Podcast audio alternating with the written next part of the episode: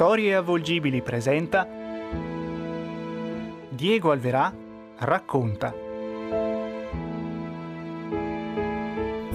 Ayrton Senna Il predestinato.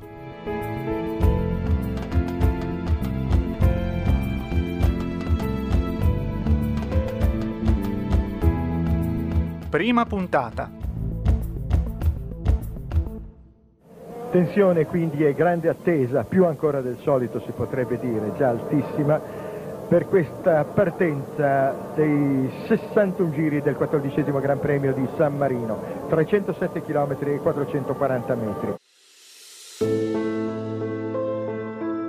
Luce piena, accecante. Da questa prospettiva schiacciata, il piano sembra tuffarsi nel raggio di una lunga piega a sinistra come volesse fuggire alla sua tangente, come volesse scomparire. L'asfalto attende il volgere degli eventi, l'esplodere fragoroso del rumore e il furore capitale di un'onda scomposta di metallo, di ali e di speranze. Solo pochi minuti ancora, poche manciate di secondi, niente rispetto al lento rincorrersi dei millenni. Questo Esattamente questo è il suo destino.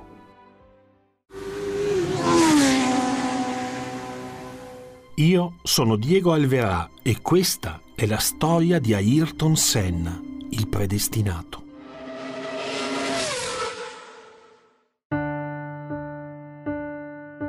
Questo profilo liscio e grigio è testimone di una sorta di rito, di liturgia. I motori si spengono e le monoposto si abbandonano a un flusso operoso di cavi e computer, pneumatici e ombrelli. I piloti slacciano le cinture di sicurezza e sollevano in silenzio le braccia verso l'alto, sino ad appoggiare i gomiti sui lati dell'abitacolo, come atleti alla sbarra, come ginnasti agli anelli. Si alzano, cercando la verticale, issandosi a forza dalle loro navi di ferro per il solo tempo necessario ad uscire di lì con agilità e circospezione. Si sfilano lentamente i guanti, uno dopo l'altro, e quindi tocca il casco, che affidano sempre a mani fidate ed esperte. Sono tutti gesti misurati e ripetuti, lenti e consumati. Compongono una nervosa cerimonia che introduce sempre alla grammatica della corsa respirano il sapore metallico della tensione, raccontano intere esistenze che tra un nulla, tra un niente, scorreranno via da questa linea d'asfalto alla massima velocità possibile. Chiunque abbia mai messo i piedi sulla griglia di partenza, nei fragili frangenti che precedono un Gran Premio, sa che questo è un perimetro magico dove l'immutabile metrica delle lancette diventa una geometria personale di scaramanzie e scongiuri. Quella di alzarsi dallo stretto abitacolo della monoposto per tornare a frequentare anche solo per qualche istante la dimensione verticale è per tutti un rimbalzo istintivo. Questi gesti sono un lessico comune a tutti i piloti, la chiave di accesso a un personale codice di forza e furore. Ma lui non è come gli altri. Lui in questi momenti tesi e affilati non esce dall'abitacolo. Non si alza di lì, non cerca conforto, né indugia con tecnici o colleghi. Lui non prova nemmeno a ingannare il tempo per lo spazio di qualche aerea scaramanzia. Non appena arriva in griglia, arresta la monoposto, e attende che mani sicure lo scortino sino alla piazzola di partenza. E quindi si leva i guanti, solleva la visiera e rimane lì, seduto, ad attendere il corso degli avvenimenti, a guardare in faccia il futuro. Ayrton è fatto così. Nonostante sia lì parcheggiato sulla linea d'asfalto, però lui e la sua monoposto non sono fermi. Sono già avanti, sono già in gara alla prima curva, a caccia di pieghe e automatismi, nel vortice di pensieri, di curve e varianti. cerca Ayrton. La concentrazione è da sempre una buona compagna di viaggio, un punto fermo delle sue giornate. È il suo modo di avvicinarsi alle cose, al presente e al significato assoluto di quel tutto. Ma oggi è un giorno diverso. Oggi lui sembra alla ricerca di qualcos'altro. Ayrton sta cercando di capire se questa sua vita di corsa gli possa ancora bastare, se il limite che sfida da decenni sia ancora sufficiente, perché alla fine lui corre per quello, per il brivido infinito che regala la spinta, la velocità per la velocità. Ognuno paga sempre un prezzo, un dazio, e questo è il suo. Sin da quando era bambino, sin dalla prima automobile a pedali, sin dal primo confuso scoppio meccanico di un piccolo kart. Questa, esattamente questa, è stata tutta la sua esistenza. Questa, poco altro. La velocità fa parte di lui, è il suo modo di entrare in relazione con il mondo, perché la velocità lo trasforma gli apre porte segrete, gli consegna codici e linguaggi, gioia e determinazione, riparo e sostegno.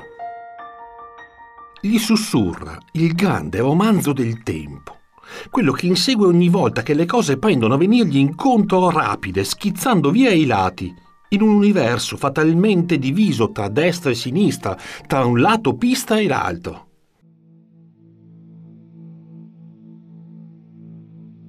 Oggi però è un giorno diverso. Lo si avverte da tanti piccoli dettagli, dagli sguardi e dal taglio lucido degli occhi. Ayrton ha appena fatto una cosa che non fa quasi mai nell'imminenza di una partenza e lì attorno ci sono tutti girati a scrutarlo. Non si è limitato come al solito ad alzare la visiera e ad interrogare la sorte dalla feritoia del suo casco qualche istante fa se lo è proprio sfilato assieme alla balaclava.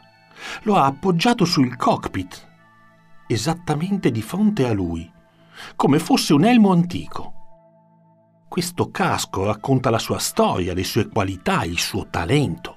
Questi colori hanno infiammato prati e gradinate, hanno conosciuto podi e bandiere. Queste linee custodiscono segreti e pensieri, uno sconosciuto universo di emozioni e sentimenti. Ayrton lo sta fissando, sta squadrando la profondità di questa sua fessura, come se volesse interrogarla, come se da lì attendesse delle risposte. E adesso Ayrton è qui, stretto nel suo abitacolo, a pochi minuti dal via di una gara importante, forse già decisiva. La sua Williams è in prima fila, davanti a tutti.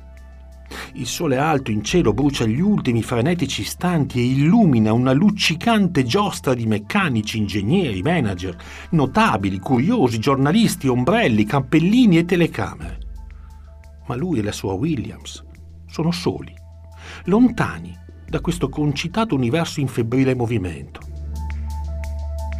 Tra lui e quel giovane feroce avversario non ci sono che pochi metri d'asfalto. A lui però sembrano chilometri. Schumacher e la Benetton sono lì a fianco, accerchiati da una nuvola nervosa di cronisti, microfoni, cavi e telecamere.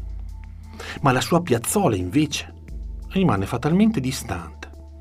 Le telecamere la sfiorano appena, vi indugiano solo pochi istanti catturano la sua espressione cupa e pensierosa, attenta e concentrata e passano oltre.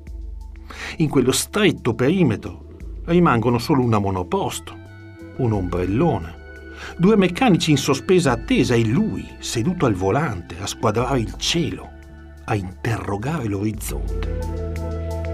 Ayrton non cerca compagnia, non sorride disteso, né tantomeno scherza nei suoi occhi si specchiano le ombre di un difficile fine settimana, perché qualcosa purtroppo è accaduto, perché qualcosa accadrà. Ayrton alza il capo, chiude gli occhi e guarda l'infinito. Imola è una pista amica che però sa anche essere molto, ma molto pericolosa. È così da sempre, ma quest'anno i regolamenti hanno complicato le cose. Da quest'anno niente più assistenza, niente sospensioni attive, niente ABS e soprattutto niente controllo di trazione. Le monoposto sono diventate del tutto instabili. Basta un niente, anche solo un soffio di vento, una minima variazione nello spessore dell'asfalto per costringere il pilota a fronteggiare forze maligne. Per governare quell'equilibrio servono non solo piede e cautela, ma anche e soprattutto ampie metrature e vie di fuga. Per questo Imola fa paura. Lo hanno sperimentato in molti nelle stagioni precedenti. È accaduto a Gilles, a Latosa, un decennio prima. A Piquet, a Patrese, a Berger. Sfuggito di un niente alle fiamme di un rogo, solo grazie anche alla prontezza dei leoni della CEA. A queste velocità non c'è spazio per gestire l'esito di traiettorie maligne. Ma la colpa non è certo di questo magico tracciato, il piccolo Nürburgring come lo chiamava il Drake. La colpa piuttosto degli uomini, quelli che decidono in nome dello spettacolo, senza badare mai alle conseguenze. Per Ayrton, quelli che si è appena lasciato alle spalle, non sono stati giorni facili. Nemmeno questa sembra una stagione facile. Senna viene da rincorse fatate, da scontri epici e imprese leggendarie, da titoli irridati e da una favola, buona per aiutare lo spirito, per dare una mano a tanti bambini in difficoltà. Ayrton viene da una lunga e fortunata parentesi con la McLaren di Ron Dennis. È entrato nella storia ha sconfitto avversari e compagni di squadra, ha litigato con amici e nemici, ha conteso a tutti il successo, senza mai regalare a nessuno nemmeno l'ombra di un vantaggio. La sua carriera è sinquistata una lunga iperbole. Tre titoli irridati, 41 vittorie, 80 podi, 65 pole position, l'ultima delle quali conquistata ieri qui in riva al Santerno, lo hanno già inserito nel pantheon dei più grandi e dei più vincenti di sempre. Tra i molti piloti che hanno fatto le spese di questa sua vorace, inesorabile cavalcata, c'è anche Alain Prost, il suo avversario più importante, la sua nemesi, quello con cui ha ingaggiato una battaglia durata anni, un confronto cinico e duro, senza esclusione di colpi. In quei frangenti è cresciuto si è scoperto virtuoso, ma fatalmente anche meschino, debole e prepotente. Quella con Post è stata una sorta di saga, una sfida omerica, una vera epopea. Come gli eroi antichi, anche loro sono usciti cambiati da questo loro duello. Entrambi hanno infatti pagato un caro prezzo alla vittoria Suzuka per ben due anni ha svelato al mondo le pieghe più oscure e complesse delle loro personalità. Lì su quel tracciato entrambi si sono spinti oltre il limite, varcando la sottile linea d'ombra che separa la lealtà dal più cieco furore agonistico. Entrambi non hanno esitato a spingere fuori pista l'avversario pur di chiudere il conto con il destino. Entrambi hanno così conquistato il massimo a loro in circostanze discusse e discutibili, in un vortice parossistico di polemiche, reciproche accuse e recriminazioni. Perché quella spinta assassina, rifilata alla Ferrari di Prost, non era stata affatto casuale, né tantomeno era stato l'esito di un normale contatto, uno dei tanti che si consumano sull'asfalto dei tracciati di gara. Senna lo aveva pubblicamente dichiarato davanti ai microfoni e alle telecamere 12 mesi più tardi, un anno dopo, all'esito fortunato della conquista di un nuovo titolo iridato. Lui lo aveva fatto di proposito. Alla prima curva della pista giapponese in quinta marcia con il pedale dell'acceleratore piantato giù sino in fondo ad oltre 250 km all'ora. Lui e Alain partivano appaiati dalla prima fila, separati da qualche centesimo di secondo, da un punto in classifica generale e soprattutto da una montagna di livore e di risentimento. Era tutto frutto di quanto era accaduto la stagione ancora precedente. Il 22 ottobre 1989, sempre lì, proprio lì, a Suzuka, in una condizione di classifica simile, ma del tutto inversa. La corsa, al titolo irridato 1989, era una questione tutta interna alla McLaren di Ron Dennis. Pochi punti li distanziavano, ma per effetto degli scarti previsti da un regolamento complicato, Ayrton, che inseguiva, avrebbe dovuto conquistare il primo posto nelle ultime due gare stagionali, a partire quindi dalla penultima, quella lì, in territorio nipponico. Alla partenza, l'MP4 di Alain aveva preso subito la testa, mettendosi alle spalle il rivale che c'era rimasto sino a dieci tornate dal termine, quando infine, dopo una muscolare rimonta, era riuscito a prendergli la scia.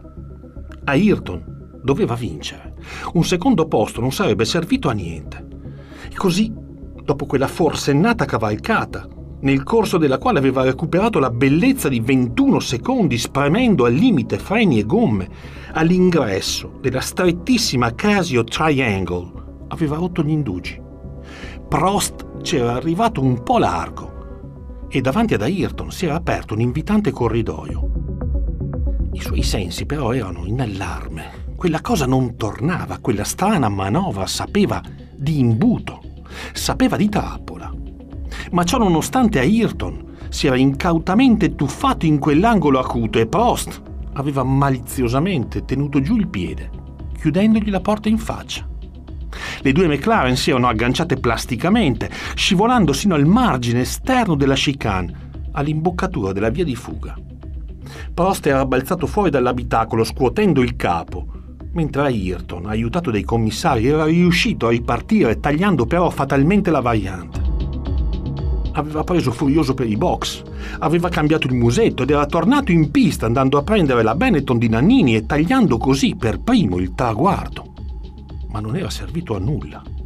Lo avevano squalificato e il titolo così era matematicamente finito nelle mani del francese, che era tornato a piedi ai box, stigmatizzando quel suo ennesimo comportamento cannibale. Senna aveva subito lo smacco più cocente a causa del quale avrebbe litigato con metà della sua scuderia e con la federazione di Jean-Marie Balest. Sarebbero volate parole grosse e roventi che gli sarebbero pure costate la sospensione della superlicenza, 100.000 dollari di multa e una sudata lettera di scuse, pretese dalla diplomazia delle più alte sfere per riammetterlo in corsa alla stagione successiva. Di tutto questo, Ayrton avrebbe preso buona nota lui non avrebbe dimenticato. Per tutti i dodici mesi successivi, Ayrton si era così preparato a rendere pariglia. In tutto quel tempo era accaduto di tutto, polemiche, incidenti, persino una serie di manovre occulte ordite ai suoi danni per impedire il suo possibile approdo futuro a Maranello. Come in un poema antico, quel loro duello sarebbe andato nuovamente in scena nell'autunno del 1990, sempre lì, nello stesso scenario del tracciato nipponico. Questa volta però a posizioni invertite. Toccava infatti a lui guidare la classifica, mentre Alain era dietro ad inseguire distaccato di nove punti. Ayrton aveva atteso pazientemente il momento quel conto lo avrebbe regolato alla sua maniera, in favore di telecamere.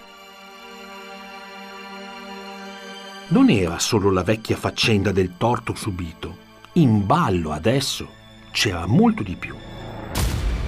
Era diventata piuttosto una questione di dignità, una vicenda mai negoziabile nemmeno quando si stringe tra le mani il volante di un bolide era una sorta di pesante cilicio, una penitenza da scontare. Così aveva atteso la partenza e sul primo curvone all'imbocco di quella lunga piega a destra aveva affiancato il cordiale nemico. Sapeva che Prost avrebbe avuto un buono spunto. Aveva previsto che Alain avrebbe avuto buona strada e pista pulita. Aveva intuito che la rossa avrebbe guadagnato metri preziosi ma a lui sarebbe bastato poco, molto poco. Niente di troppo plateale, un piccolo tocco da dietro, malandrino, maligno.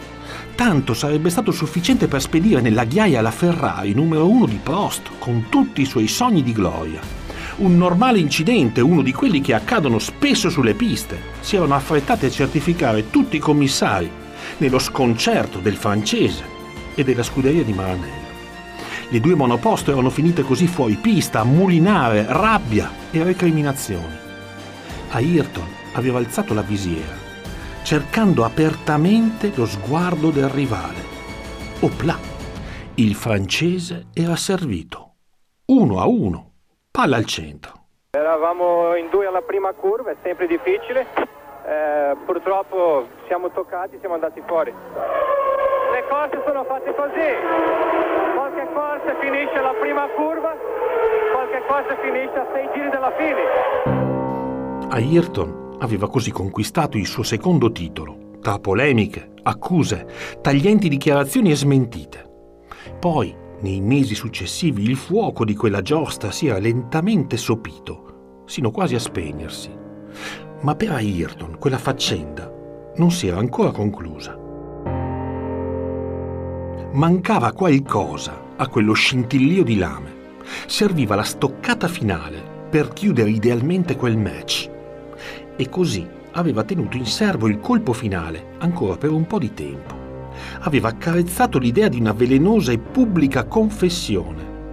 L'aveva lasciata maturare nella penombra di altri box e altri circuiti e infine l'aveva servita a freddo, come si confà nella spietata epica della vendetta.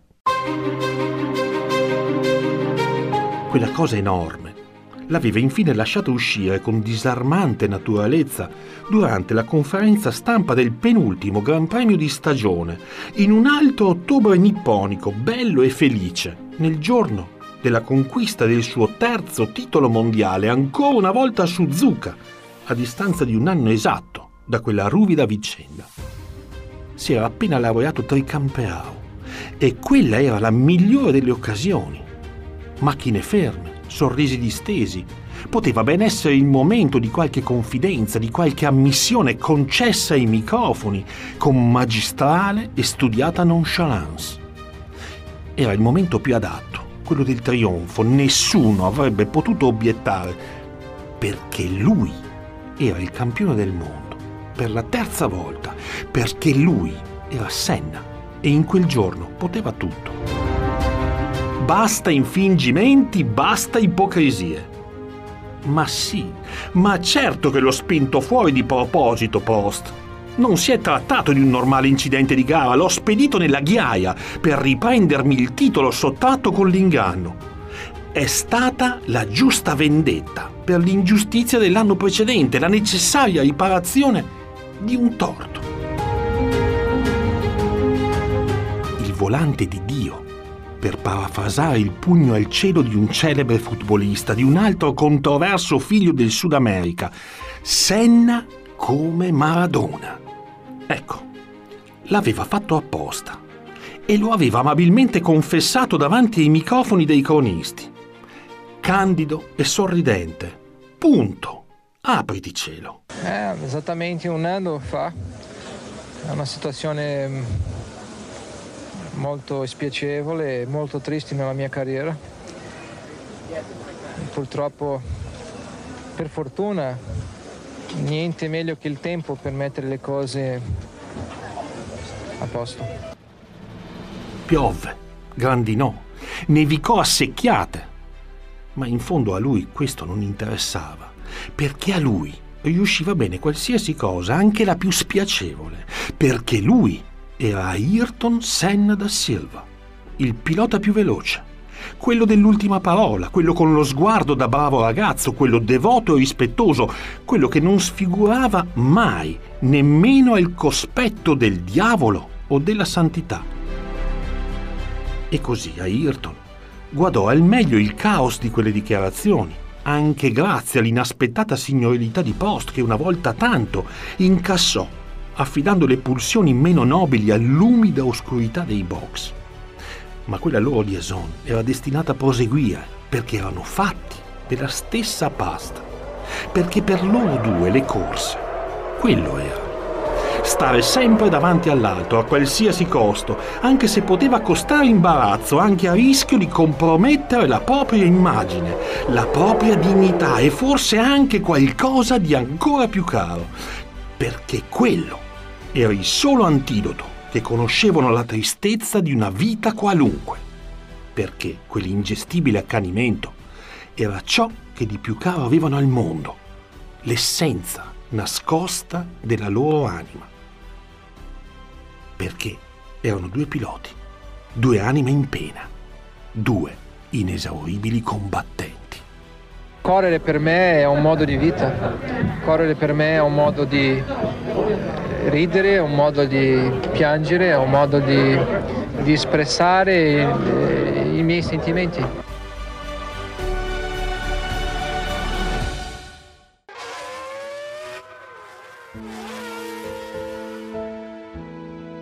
Io sono Diego Alverà e questa è la storia di Ayrton Senna, il predestinato. Nella prossima puntata torniamo sull'asfalto di Imola. Torniamo a quel maledetto weekend. La voce e le parole sono mie. Il testo è tratto dal libro Ayrton Senna, il predestinato, pubblicato da Giorgio Nada Editore lo potete trovare sugli scaffali delle librerie, sulle piattaforme di vendita e al sito www.giorgionadeeditore.it. La ripresa audio e il tema originale della soundtrack sono opera del maestro del suono Niccolò Ferrari. Lo studio di registrazione è quello di Osteria Futurista. La regia e la post-produzione sono del capitano Andrea Diani la ricerca storica e la selezione di suoni e rumori sono frutto del talento e della pazienza di Biagio De Manincor. L'immagine e la comunicazione sono di pensiero visibile. La produzione è di storia volgibili. Questo podcast è dedicato ad Ayrton e a tutte le persone che sfidano il futuro. Alla prossima puntata.